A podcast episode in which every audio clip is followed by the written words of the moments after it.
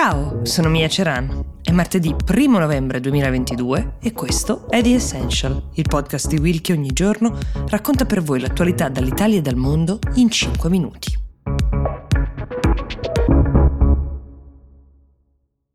Partiamo oggi dal Brasile che, come forse ricorderete, lo scorso weekend doveva scegliere il suo nuovo presidente. Ecco, in realtà di nuovo non c'è nessuno perché, come vi avevo raccontato, la sfida era il ballottaggio tra Jair Bolsonaro e l'ex presidente Luis Inácio Lula de Silva e quest'ultimo è riuscito a strappare una vittoria abbastanza storica, intanto perché ottenuta sul filo del rasoio, 50.9% dei voti contro il 49,10% di Bolsonaro che lo sfidava appunto in questo ballottaggio. Lula è un ex operaio mm, che era già stato eletto presidente esattamente vent'anni fa il risultato vi dà un po' la misura di quanto il Brasile sia spaccato, diviso in due tra il destrorso esponente della gerarchia militare Bolsonaro, a cui molti imputano una disastrosa gestione del Covid di tutta l'era pandemica, quasi 700.000 morti nel paese, lo ricordiamo, ma sulle cui politiche economiche c'è un dibattito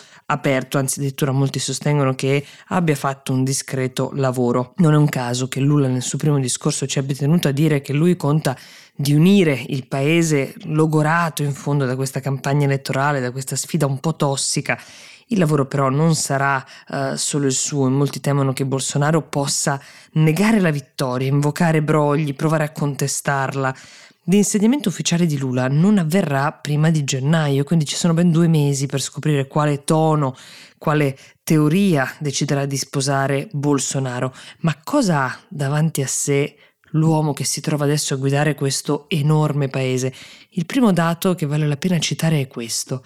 33 milioni di brasiliani oggi soffrono la fame, 100 milioni vivono in condizioni di povertà e saltano almeno un pasto al giorno, il dato più alto da anni su questo fronte, su una popolazione, lo ricordiamo, di 215 milioni. Questa è la sfida più grande per Lula ed è anche il primo voto che ha fatto, cioè migliorare le condizioni di vita di quanti più brasiliani possibile. È inaccettabile, ha detto il neopresidente, che un paese che produce tonnellate di cibo e materie prime con cui mangia una grande fetta del mondo industrializzato, lo ricordiamo il Brasile è il primo produttore mondiale di proteine animali e il terzo produttore di cibo al mondo in assoluto, che un paese del genere non sia in grado di garantire ai propri cittadini di riuscire a fare ogni giorno colazione, pranzo e cena. Questo ha dichiarato Lula. Un altro tema enorme da gestire per Lula sarà quello della tutela della foresta amazzonica che è stata violentemente sfruttata e bistrattata da Bolsonaro, questo eh, diciamo che è difficile negarlo. Invertire la tendenza su questo fronte avrebbe delle conseguenze che non si ripercuoterebbero solo sul Brasile ma sul mondo intero, come è facile intuire dall'importanza della foresta amazzonica. Segnaliamo anche che al momento però né sulle ricette economiche né sulle politiche ambientali Lula ha presentato un vero e proprio piano, cioè non ha spiegato come. Meglio, per la lotta della povertà il piano l'ha dato è dare circa 100 euro per ogni famiglia al mese con 30 euro in più per ogni figlio sotto i 6 anni. È una misura che potrebbe fare la differenza per molti, però avrebbe un costo enorme per le finanze di uno Stato, quindi c'è grande attesa per capire quale sia il piano e da dove andrebbe a prendere questi soldi. Grandi congratulazioni sono arrivate da parte dei leader di tutto il mondo, tra tutti citiamo Joe Biden che si è complementato con Lula per queste elezioni che ha vinto in maniera libera ed equa, aggettivi che non sono stati scelti a caso perché come vi dicevo vogliono essere una sorta di legittimazione internazionale che prevenga eventuali contestazioni da parte di Bolsonaro e dei suoi. Bolsonaro che in una recente intervista aveva detto ho un'età per cui se dovessi perdere le elezioni, delle elezioni eque e trasparenti, anche qui aggettivi non scelti a caso, mi ritirerei a vita privata, un'affermazione alla quale pochi credono, visto che lui non solo è ancora profondamente eh, importante, diciamo, e eh, un collante dentro al partito, partito dentro al quale sono anche impegnati due dei suoi figli e tra l'altro alcune regioni molto importanti nel paese, come dimostrato anche dall'esito del voto, sono ancora fedeli al partito e alla figura di Bolsonaro.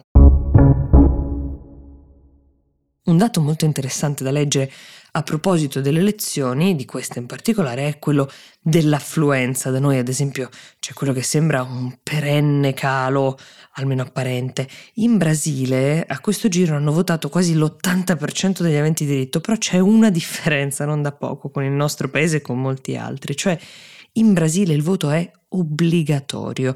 Che cosa vuol dire voto obbligatorio? Allora, cosa accade di fatto a chi non va alle urne? C'è una multa, però la multa pecuniaria è minima, stiamo parlando di circa un euro, quindi simbolica, ma quel che fa veramente da deterrente e spinge la gente ad andare alle urne sono le conseguenze amministrative. Chi risulta astensionista per più di tre volte di seguito non può candidarsi per un posto pubblico, non può rinnovare il passaporto o la carta d'identità, iscriversi ad una scuola o università statale, oppure ottenere un prestito da una banca legata allo Stato. Capite bene che è un deterrente fortissimo, ma il Brasile non è il solo paese che ci tiene a far percepire ai suoi cittadini che votare non è solo un diritto, ma un vero e proprio dovere, perché sono 21 nel mondo, 10 soltanto sono in Latino America, in Europa cito il Belgio su tutte. Sia chiaro però che uh, si può votare anche se si è obbligati a farlo scheda bianca, quindi non c'è l'obbligo di scegliere qualcuno che non ci piace o che non ci rappresenti,